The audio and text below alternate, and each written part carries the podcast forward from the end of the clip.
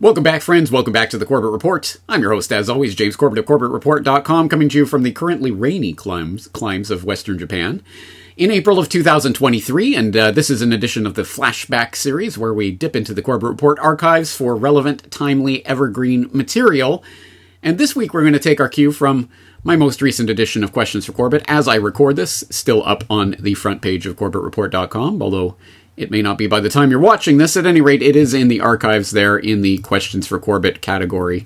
You can navigate to that directly, or it might be on the front page by the time you're watching this. But at any rate, do you have the JFK Secret Society speech in which I am, I guess I'm pleased to note that I have had a lot of feedback from a lot of people who were surprised, very surprised, to hear what that JFK Secret Society speech was actually about. Way, whoa, someone was lying to me. Yes, indeed. So I, I guess it's a good thing that people are learning about those lies, although it is disturbing that so few people had actually bothered to look for the source of that speech, and that is an important reminder to us all.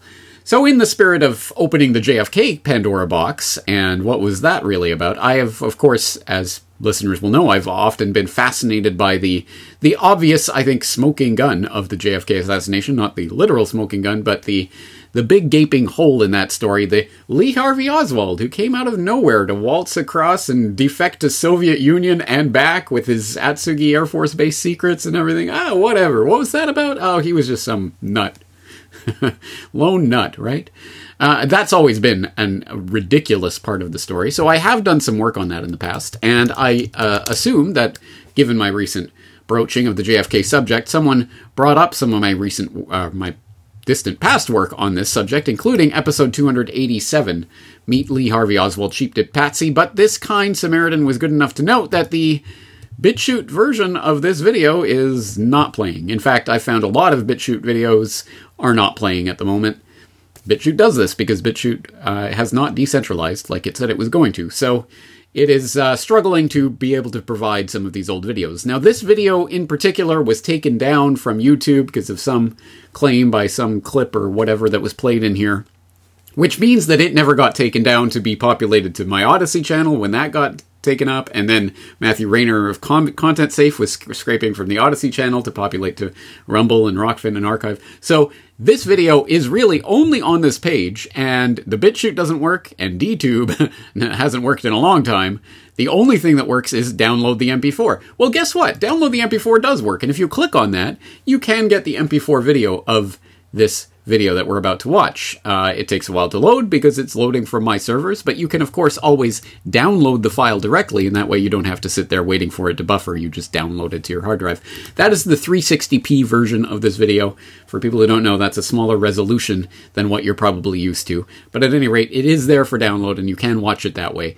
But in the interest of bringing up the JFK assassination and talking about important material, why don't we flash back to this episode? I'm going to put up the 720p full resolution uh, quality version of this. So it will be up in the archives once again and available. So thank you to the Good Samaritan for letting me know that this video is only slightly playable. Well, here it is in all its formats. I think there's a lot of important information in here. There's a complete transcript, of course, as always, with links to everything that I'm talking about in this episode. So please do make use of this material. That's what it's for. Having said that, enjoy the podcast.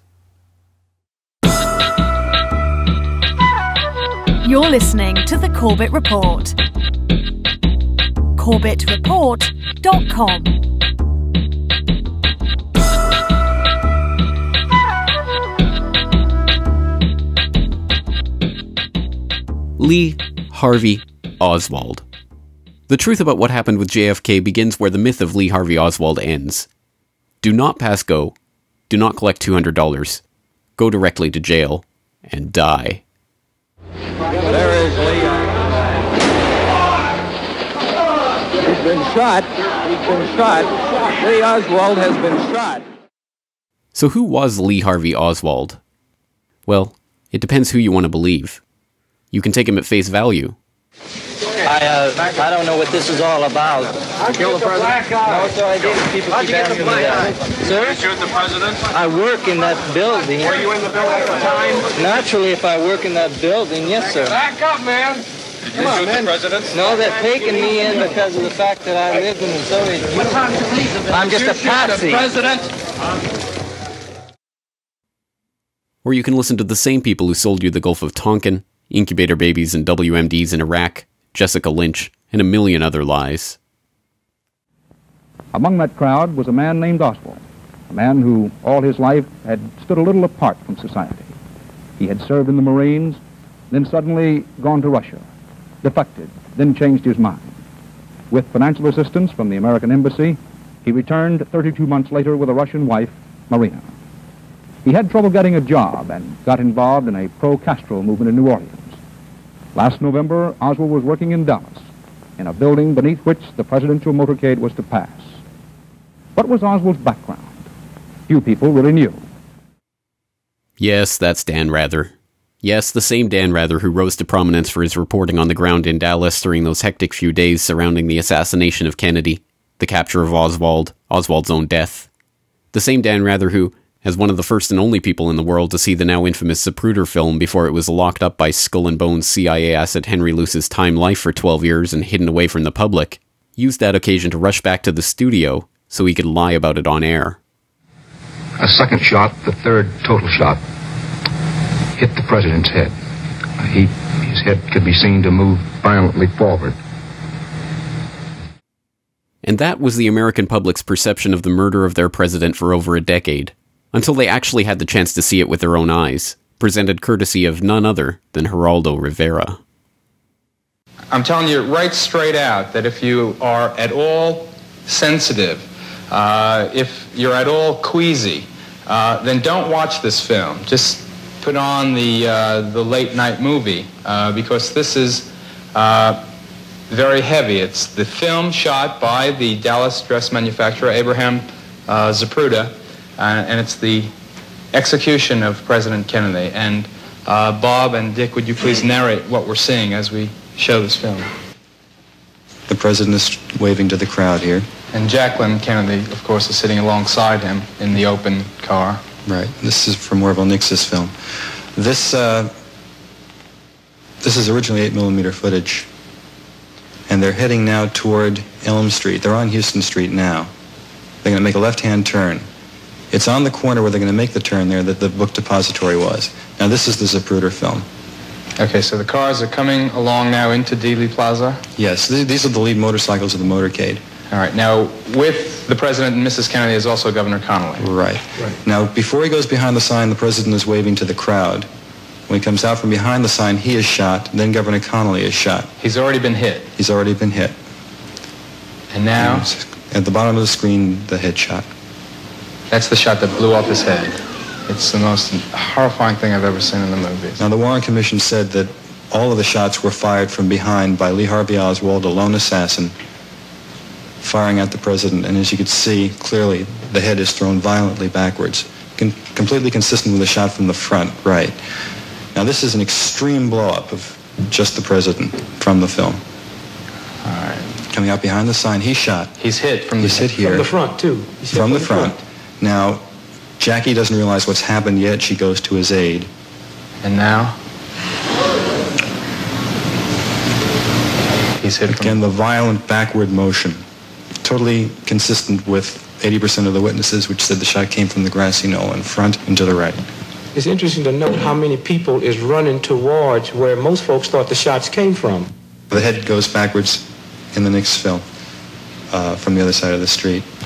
Oh, God, that's awful. That's the most upsetting thing I've ever seen. We'll talk about it in a minute. Upsetting. Is the word upsetting adequate to the task, Geraldo? Horrifying, perhaps. There, on live TV, the public witnessed not just the grisly death of the president, but with their own eyes they saw how an entire web of lies had been spun around JFK's death by a spider more insidious than any arachnid. Not, His head could be seen to move violently forward. but This is the key shot. President going back and to his left. Shot from the front and right. Totally inconsistent with a shot from the depository. Again, back to the left. Back and to the left.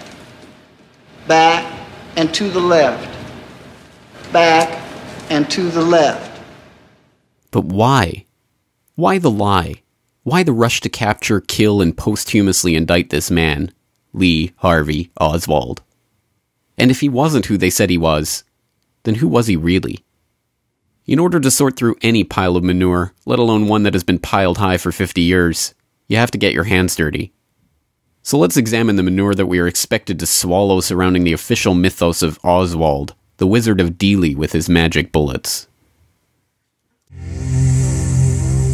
Lee Harvey Oswald was born on October the 18th, 1939, in New Orleans, Louisiana. His father had died two months before.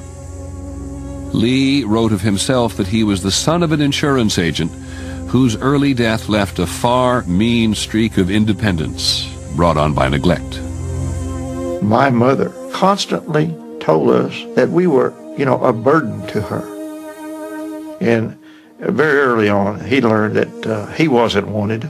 Lee and his mother moved constantly. By the age of 13, he had attended seven different schools. He was often a truant. As a teenager, he lived in New York City, where he had no friends. Sometimes he spent days riding the subways alone. His interest in communism began when he was handed a flyer about the case of Julius and Ethel Rosenberg, communist sympathizers executed as spies for the Soviet Union. By 16, he had dropped out of school and was calling himself a Marxist. He wanted the attention by being unique. And uh, if the worst of the world had been a Marxist, he would have been American. Lee's outspoken support of communism did not prevent him from joining the Marine Corps at 17. He did it to get away from his mother. He didn't hide his infatuation with communism, even though it turned other Marines against him. He began to teach himself Russian. He praised Cuba's new communist leader Fidel Castro. When he was in the Marine Corps, he was going the opposite direction from the rest of the troops. He wanted to be different from the crowd, stand out from the crowd, and whatever it took, he was willing to do it. Oswald learned to shoot in the Marines. He reached the grade of sharpshooter. He was able to fire rapidly, with accuracy, at a target 200 yards away. He stayed in the Marines for just under three years, and nine days after being discharged, he was on his way to the Soviet Union, where he intended to defect. He arrived in Moscow on a tourist visa on October the 16th, 1959. I heard from a friend in the American Embassy that there was a young defector staying in my hotel. Everything about him spelt loneliness and aloneness. Priscilla McMillan, who would later become Oswald's biographer, met him in Moscow where she was working as a journalist. He told me he wanted to defect because there were a lot of things in the United States which he did not like, particularly capitalism and racial discrimination. He said he was a Marxist, and this was it, the communist paradise. It was a rare American who thought the Soviet Union was paradise. The New York Times reported on Oswald's desire to stay in the Soviet Union, but the Russians were skeptical of any would-be defector, especially one barely 20 years old. The initial reaction to any foreigner in the old USSR was to view them as CIA or some other intelligence agents. But after some uh, research, we found out that uh, he was not good for the CIA. So we thought maybe we'll turn him into a Soviet agent eventually, but he was no good either. Six days after he got to Moscow, the Russians decided they didn't want him and told him to leave. Oswald, to us, looked like a misfit, an unhappy man. The man who did not know what to do, the man who was looking for something and he did not know himself what he was looking for. But the Soviets underestimated Oswald's determination and his flair for the dramatic. When Oswald heard he'd been rejected, he went to his hotel room and slit his wrist. He made an hysterical gesture. Probably didn't want to kill himself, really, but he wanted to force them to let him stay, and believe it or not, he succeeded. He blackmailed them, as he did everybody. The Soviet authorities caved in and allowed Oswald to settle in the city of Minsk, where he was given an apartment and a job in a factory. Oswald stood out in Minsk. As an American, he was different. He enjoyed people's curiosity. He met and married a Russian girl, Marina. They had a child. But they lived the life of ordinary workers, and the bare facts of Oswald's life clashed with the image he had of himself. He was without education, without skills, but seething with ambition. People who met him throughout his life were often startled by it. He was so extremely fixed on making an impression with his life. Enormously ambitious. Ambitious to achieve something beyond the normal. But in June 1962, disappointed in Russia, Lee and Marina left the Soviet Union and headed for Dallas, Texas. Lee was convinced that when they arrived at Love Field, he'd be greeted by curious reporters. One of the first things he says, What, no reporters? He seemed definitely disappointed. He had his notes how he was going to answer the reporters of why this and why that, and why he went to Russia, and why he came back. But there was nobody to talk to. Home again in the United States, Oswald was a man of no importance to anyone but himself. He found work demeaning. He had very little money. He had no deep connections to other people except Marina, and he was physically abusing her. In January 1963, using an alias, A. Hidell, Oswald ordered a revolver, a Smith & Wesson 38, the gun that killed Officer Tippit. In March, he ordered a rifle, using the same alias, a Mannlicher Carcano 6.5 millimeter, the gun that killed John Kennedy. He asked Marina to take his photograph. When I first met him and brought him over the house, the first thing he showed me was a picture of himself holding a rifle, and I could see he was proud of that picture. I had the strong impression that it was uh, an icon of himself that he liked. Michael and Ruth Paine showed kindness to Lee and Marina. Ruth and Marina spoke Russian together and became friends. Lee kept his distance. He had these fantasies about who he was and what he could do, and that nobody was really paying attention or or noticing or feeling that he was important. He'd been spending his life, the latter half of his life, trying to be a revolutionary, trying to have an effect, trying to be important, make a mark on the world. No one knows the exact moment that Lee Oswald decided to become a political assassin. But in April 1963, he was ready to be one. So, how can we unlock this myth? The keys to this story are all right in front of our face, if only we'll recognize them. Well, Oswald was a pretty interesting fellow. He's not nearly the one dimensional character that the Warren Commission has painted him to be. He was in the Marine Corps and did very well. He had a high security clearance. He was stationed over at, Atsugi. He was a radar operator. In fact, he was one of the guys that would track the U 2 flights over Russia. So it's not like he was the perennial loser that uh, we, we tend to have this image of him now.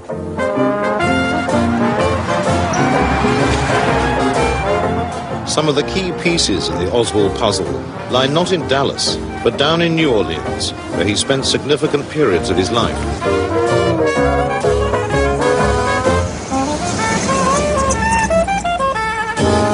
In an unbroadcast interview with a local radio and television station only months before the assassination, Oswald spoke about his life. I was born in New Orleans in 1939. Uh, for a short length of time during my childhood, I lived in Texas and in New York. Uh, during my junior high school days, I attended Beauregard Junior High School. I attended that school for two years. Uh, then I went to Warren Easton High School, and I attended that uh, school for over a year. Then my family and I moved to Texas, and uh, I continued my schooling there.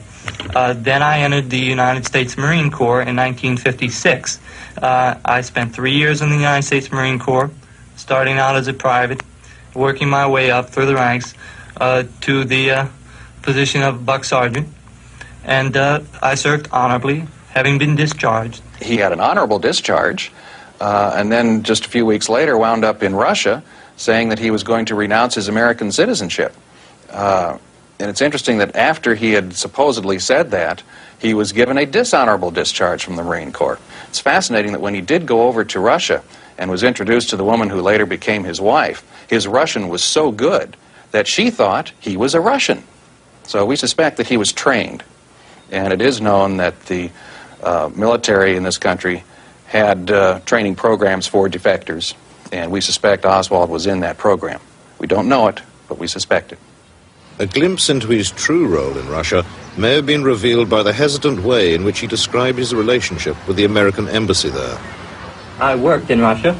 Uh, I was under uh, the protection of the uh, of the. Uh, I was, that is to say, I was not under the protection of the uh, American government, but that is, I was uh, at all times uh, considered an American citizen. Uh, at no time, as I say, was I uh, did I renounce my citizenship or attempt to renounce my citizenship, and at no time was I out of contact or with the American embassy.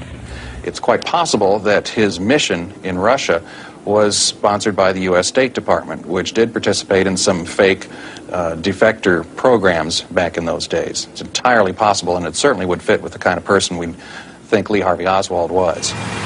One person with no illusions about Oswald's role launched his own investigation into the Kennedy assassination in 1967. The former district attorney of New Orleans, Judge Jim Garrison. He was employed by the Central Intelligence Agency and it was obviously drawn into a scapegoat situation and made to believe ultimately that he was penetrating the assassination. And then when the time came, they took the scapegoat, the man who thought he was working for the United States government, and killed him real quick. And then the machinery, disinformation machinery started turning, and they started making a villain out of a man who genuinely was probably a hero. A hero? Maybe not exactly. But the lone assassin of the president? Certainly not. The term for it in intelligence circles is sheep dipping. It's when a military or intelligence asset is given a civilian cover to continue their work for the government after their discharge in a way that can't be traced back to the original agency. It explains why Timothy McVeigh wrote letters to his sister, claiming he had been selected for an elite special forces unit at Fort Bragg that participated in government sanctioned assassinations and drug running, shortly before leaving the service and beginning his transformation from ultra successful Bronze Star Army hero into the monster of the Oklahoma City bombing. It also explains how Lee Harvey Oswald, a dirt poor Marine Corps runt from Louisiana, managed to learn fluent Russian, get discharged from the Marines, fly to Europe with money he didn't have, stay at the most luxurious hotels along the way, and waltz into the Soviet Union at the height of the Cold War, it also explains why the US Embassy loaned him money to come back to the States after meeting and marrying his Russian wife, and even gave him a military hop home. Oswald was a sheep dipped asset, likely working for the CIA in the fake defector scheme they had to run spies into the Soviet Union in the 1950s. This program has been documented since the time of the House Select Committee on Assassinations in the 1970s, which uncovered the internal CIA documents confirming the program. JFK researcher Lisa Pease explains he gets a flight to Europe and the War Commission tries to track how he pays for it. Well, he doesn't have any money to pay for this long flight that goes, you know, through Switzerland and then on to Finland. And and uh they they never could explain you know which flights he took how he paid for it. And the fact that he went to finland to get into the soviet union is also significant because it's one of the few places where you can get in very quickly. A lot of times it takes weeks to get a, a pass get into Russia at that point in time, especially for a so-called civilian. You can't just like walk up to the border, show a passport, and walk through. A highly closed society.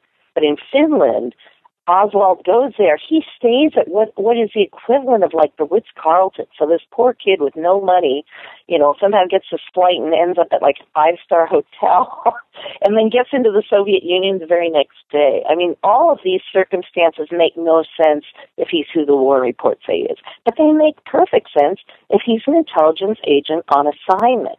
And um again, as as far as the various levels of intelligence agents, one of the things that CIA people did was run singleton operations, meaning you weren't part of a team, you weren't part of a group.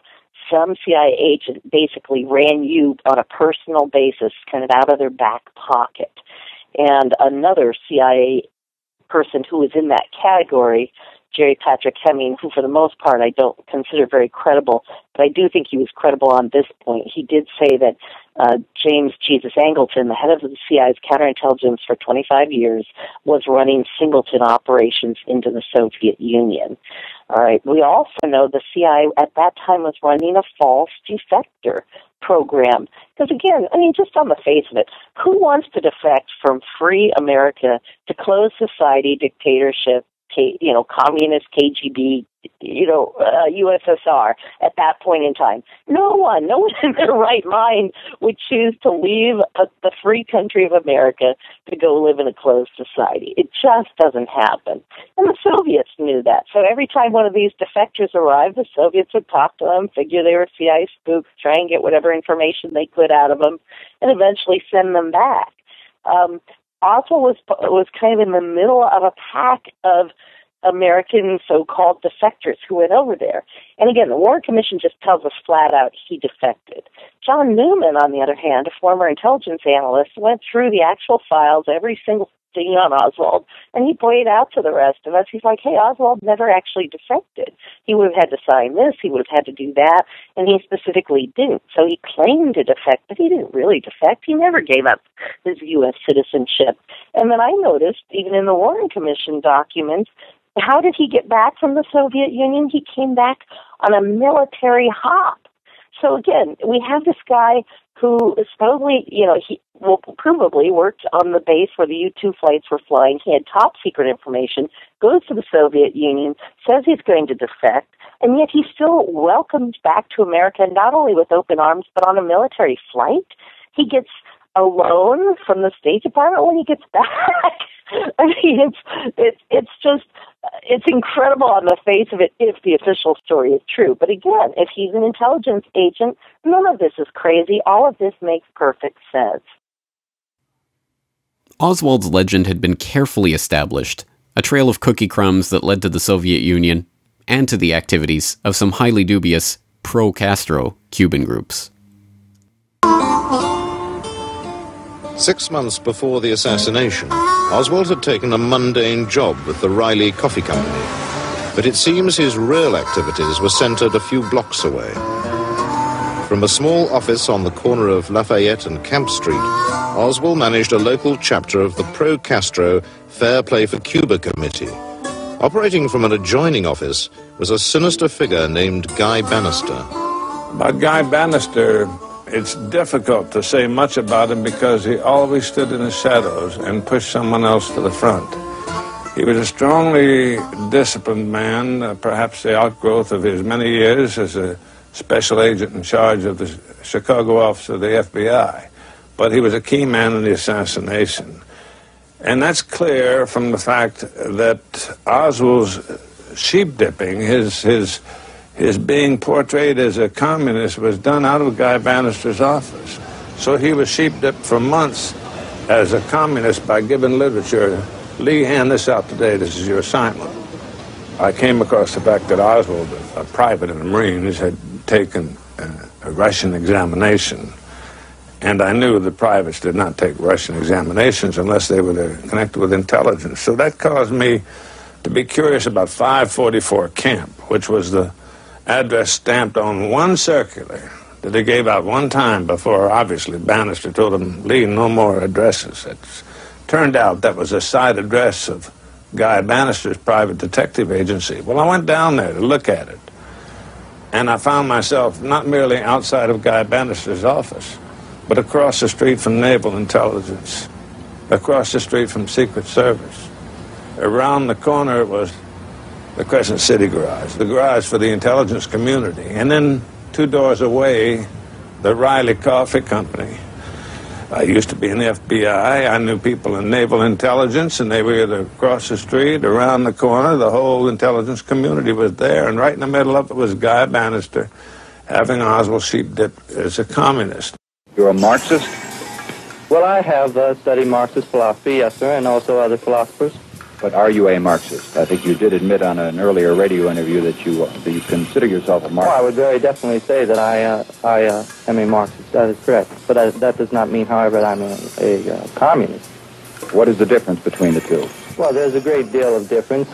Several uh, American parties in several countries are based on Marxism, such as Ghana, uh, Ghana. Uh, certain countries have uh, characteristics uh, of a socialist system, such as Great Britain with its uh, socialized medicine. Uh, these then are the differences between an outright communist country and countries which adhere to leftist or Marxist uh, uh, principles. In your work with the Fair Play for Cuba Committee, uh, what are you advocating? We advocate restoration of diplomatic, trade, and tourist relations with Cuba. So all that was needed once the president had been lured into the killing grounds and the turkey shoot was over was to round up their man. So they called the cops. All right, now here's the the president of the United States has been assassinated in their town. One of their own police officers has been shot several blocks away and they get a call at the dispatcher to say that somebody sneaked in the theater without buying a ticket. And on the basis of that, they rush 15 squad cars, district attorneys, and and and county sheriffs, and even men claiming to be CIA, and they all surround the Texas theater. And so they go in, and they uh, take Johnny Brewer, and picture this. Here's a theater that holds 900 people, and there's only about 20 people in it, scattered all around. They turn on the house lights, but the movie's still running. Uh-huh. They walk down, they get on the stage, Brewer's up there with them. They're saying, Do you see the guy that slipped in? He looks around, spots somebody back at the back, uh, and says, I think that's him back there. Now, what do you think they do then? They go rush back, grab the guy, right? Nope, they didn't do that. They started working their way back each aisle. Sir, excuse me, sir, stand up, you know, come around here, let's see some ID. And they just keep working their way back towards the back of the theater, giving Oswald every opportunity to make a run for it. And I think the plan was they're going to shoot him trying to escape, and then it's yeah, all wrapped there up. you go. There you okay? go. Okay? Except Uh-huh. uh, except when uh, and, and the cops that were in on it and ready to shoot him, it got fouled up because Officer McDonald showed up, and I don't think he was part of the plot. He just showed up, and he goes up there, and he's the first one to approach Oswald, and he said Oswald said, uh, "Well, it's all over now," or something like that. Stood up and pulled this 38 pistol from his belt, and uh, McDonald said he heard the gun snap okay, as he held it against his midriff. And this was all told to the Associated Press and was published the next day. All right. And, uh, McDonald said he heard the gun snap and he thought, oh my God, am I lucky, you know, that it didn't go off. And so at this time, that several of them jump on Oswald and they haul him out the front door of the. The uh, gun Texas misfired? Theater. The gun misfired. Then it was just a question of finishing off the job. There is Lee. He's been shot. He's been shot. Lee Oswald has been shot. There's a man with a gun. It's absolute panic. All courtesy of another man claiming to be a patsy. The world will never know the true facts of what occurred, my motives. For people have, that had so much to gain and, and have such an ulterior motive for putting me in a position I'm in, will never let the true facts come above board to the, to the world.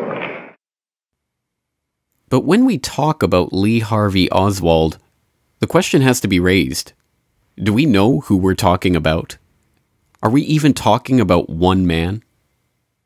They grab Oswald and they haul him out the front door of the school book depository where a crowd had gathered, and there are all kinds of photographs of them hauling Oswald out of the theater, mm-hmm. and they put him in a squad car and they head for town. Mm-hmm. This would have been about 140, 145. Mm-hmm. Okay. Uh, meanwhile, Bernard O'Hare, who had the hobby store next to the theater, said he heard the told me he heard the commotion, went out, stood at the edge of the crowd see what was going on, and we have a photograph of him standing in the crowd in front of the school book depository. And then he said, but he couldn't see anything much, so he went back in his store and walked through and went back into the alleyway uh, in the back, and he said there were police cars lined up all down the alleyway. And as he walked a few feet towards the Texas Theater, he saw the back door of the Texas Theater slam open, and these cops were dragging out a young, slender white guy okay, that looks like he'd been in a fight, and they hustled him around and threw him in a squad car, and they took off for town. And for all the years until I talked to him, O'Hare had believed he saw the arrest of Lee Harvey Oswald because he heard he was arrested at the theater and hauled out, and he didn't Huh. pay much more Uh-huh. attention to it. Uh-huh. And when I showed him the pictures of him bringing Oswald out the front of the theater, he asked the sixty-four thousand dollar question. He said, "Well, then who did I see Yeah. getting brought out the rear of the Texas theater?" So see, there was just there's something else going on there. They led somebody led the cops to the Texas theater, Yeah. went in the balcony, and I have two Dallas arrest reports, two separate ones, Uh-huh. that both say that the suspect was arrested in the balcony of the Texas theater. I seem to remember hearing that. Yeah, Somewhere. no, he was arrested on the ground floor. Hmm. The look-alike was arrested in the balcony. The guy that took out the back door was Hmm. arrested in the balcony. Mm-hmm. Mm-hmm. And there is evidence, of course, that LBJ knew that something was wrong with the whole Oswald story because there's that t- conversation uh, that's transcribed between him and Hoover where they talk about somebody impersonating you know, Oswald down in Mexico City, a, event that happened a month before the assassination. That's also really interesting because it looks like, again, the CIA was setting up supposedly the CIA, you know, somebody, either Oswald or somebody who pretends to be Oswald, goes to the Soviet embassy and the Cuban embassy in Mexico City a month before the assassination, and says they want to go get into Cuba. Can I get a visa to Cuba? Uh, the Cubans say no, but try the Russians, or or I forget which which way it went. Or the Russians say no, but try the Cubans, and ostensibly goes to both em- embassies and is denied on both counts. We know for a fact that some of those conversations had to be false because again, John Newman traced who was working at the embassy, which days, what hours they were open, when they were closed, and at least one of the conversations happened when no one was around. There was actually a big event that day, and everybody was out somewhere else. So one of the conversations was entirely fictitious. The problem at the Cuban embassy is that the Cuban consul, who he talked to, a man named Azcue, um, described him as a short blonde guy, not the guy that we saw in Dallas, you know, not a dark haired guy. And so, you know, again, begging the question of who who was there posing as Oswald and why.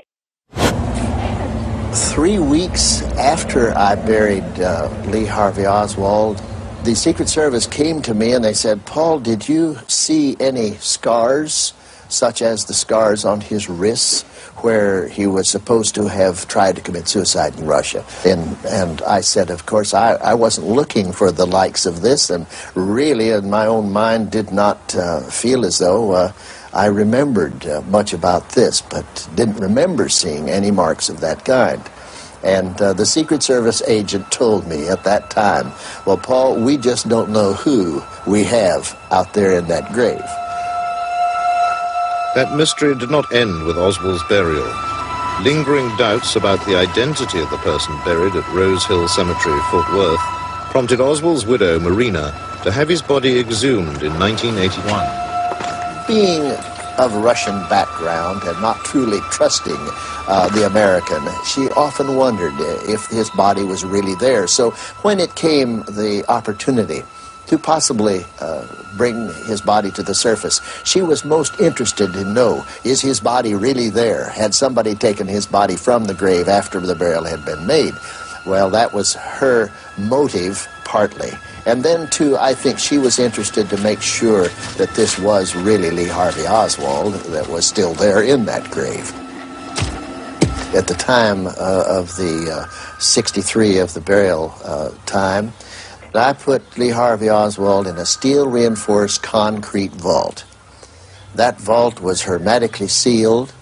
Uh, the vault is guaranteed not to break, crack, or go to pieces. It's, it's heavy concrete with steel in it, with an asphalt lining. And uh, when I opened the grave in 81 and found that that vault had been broken, and the bottom of the vault was the part that was broken, the top was still uh, intact. Uh, I noticed at that time that the casket had been disturbed. I questioned uh, in my own mind what had been going on. When I opened that casket the first time, I sent my wife, Virginia, to Marina to tell her, yes, there is a body in that grave because that was her concern. And um, then we did go to Baylor. Uh, there was an examination by a medical uh, person who was a, a forensic uh, pathologist. And uh, she determined that, yes, these were the teeth of Lee Harvey Oswald, but it took two years for her to make that determination before the report was actually done. Uh, the findings of the team are as follows. We independently and as a team have concluded beyond any doubt, and I mean beyond any doubt, that the individual buried under the name of Lee Harvey Oswald in Rose Hill Cemetery is, in fact, Lee Harvey Oswald. At this point in time, we hope that this puts the matter to rest without any further uh, speculation being raised as to the identity of the individual at Rose Hill. Oswald's dental record was used to confirm the identity of the exhumed body. But once again, the official version does not tell the whole story. Paul Groody, an experienced mortician, made one vital observation that confounds their findings. He speaks about it here for the first time. Of course, I was uh, the one that uh, had to handle the body in the morgue at Baylor. And uh, as we removed the body from the casket, or uh, at least uh, worked with the body, I could recognize that uh, this clothing was the clothing that I had put on that body.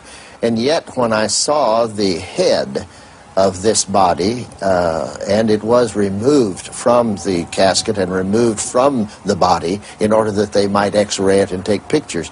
Um, I could see that there was no autopsy on that head.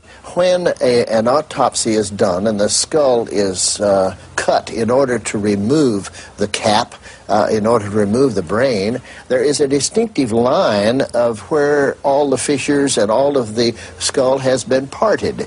Now, it's going to cause a bit of a, of a mark. Uh, no matter what you try and do, it's going to show.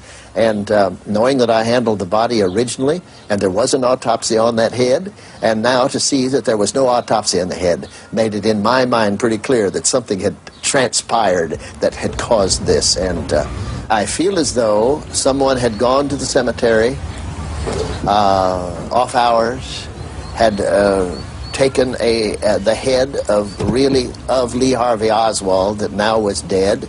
Uh, how he got that way, I don't know, but at least it was the head, and uh, had brought the vault to the surface as best they could, being a, a heavy item as it is, a tripod, uh, lifting that uh, body, uh, lifting the body and the vault out of the grave. In the process, the bottom of the vault fell, uh, breaking the vault uh, causing the casket to, to deteriorate to a degree.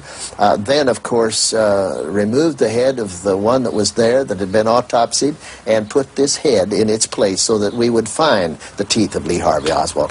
That's my theory. This is what I think happened. Uh, whoever caused that was the same uh, faction that caused the assassination in the first place, but it, uh, in my mind, a cover up had taken place. Maybe it's too late. Maybe we'll never find the real Lee Harvey Oswald underneath the decades of manure that have been piled on top of his story. But there is one thing of which we can be certain. The rush to frame, capture, kill, and convict in the court of public opinion this alleged disgruntled loner only makes sense as a distractionary measure. To keep the public focused on the endless minutiae of the how, instead of the real question. The transgressive question the question that really matters why? Anyway, after I came back, I asked myself, why was I, the chief of special ops, selected to travel to the South Pole at that time to do a job that any number of others could have done? And I wondered if it could have been because one of my routine duties, if I had been in Washington, would have been to arrange for additional security in Texas. So I decided to check it out. And sure enough, I found out that someone had told the 112th Military Intelligence Group at 4th Army Headquarters at Fort Sam Houston to stand down that day over the protests of the unit commander, Colonel Reich. I believe it's a mistake. This is significant because it is standard operating procedure especially in a known hostile city like Dallas, to supplement the Secret Service. I mean, even if we had not allowed the bubble top to be removed from the limousine, we would have placed at least 100 to 200 agents on the sidewalk without question. I mean, only a month before in Dallas. UN Ambassador Adlai Stevenson was spit on and hit. There had already been several attempts on de Gaulle's life in France. We would have arrived days ahead of time, studied the route, checked all the buildings, never would have allowed all those wide open empty windows overlooking Dealey. Never. We'd have had our own snipers covering the area. The minute a window went up, they'd have been on the radio. We'd have been watching the crowd, packages rolled up, newspapers, coat over and arm. Never would have let a man open an umbrella along the way. Never would have allowed that limousine to slow down to 10 miles an hour, much less take that unusual curve at Houston and Elm. You would have felt an army presence in the streets that day. None of this happened.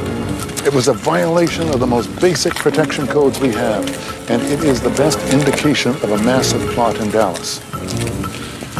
Now, who could have best done this?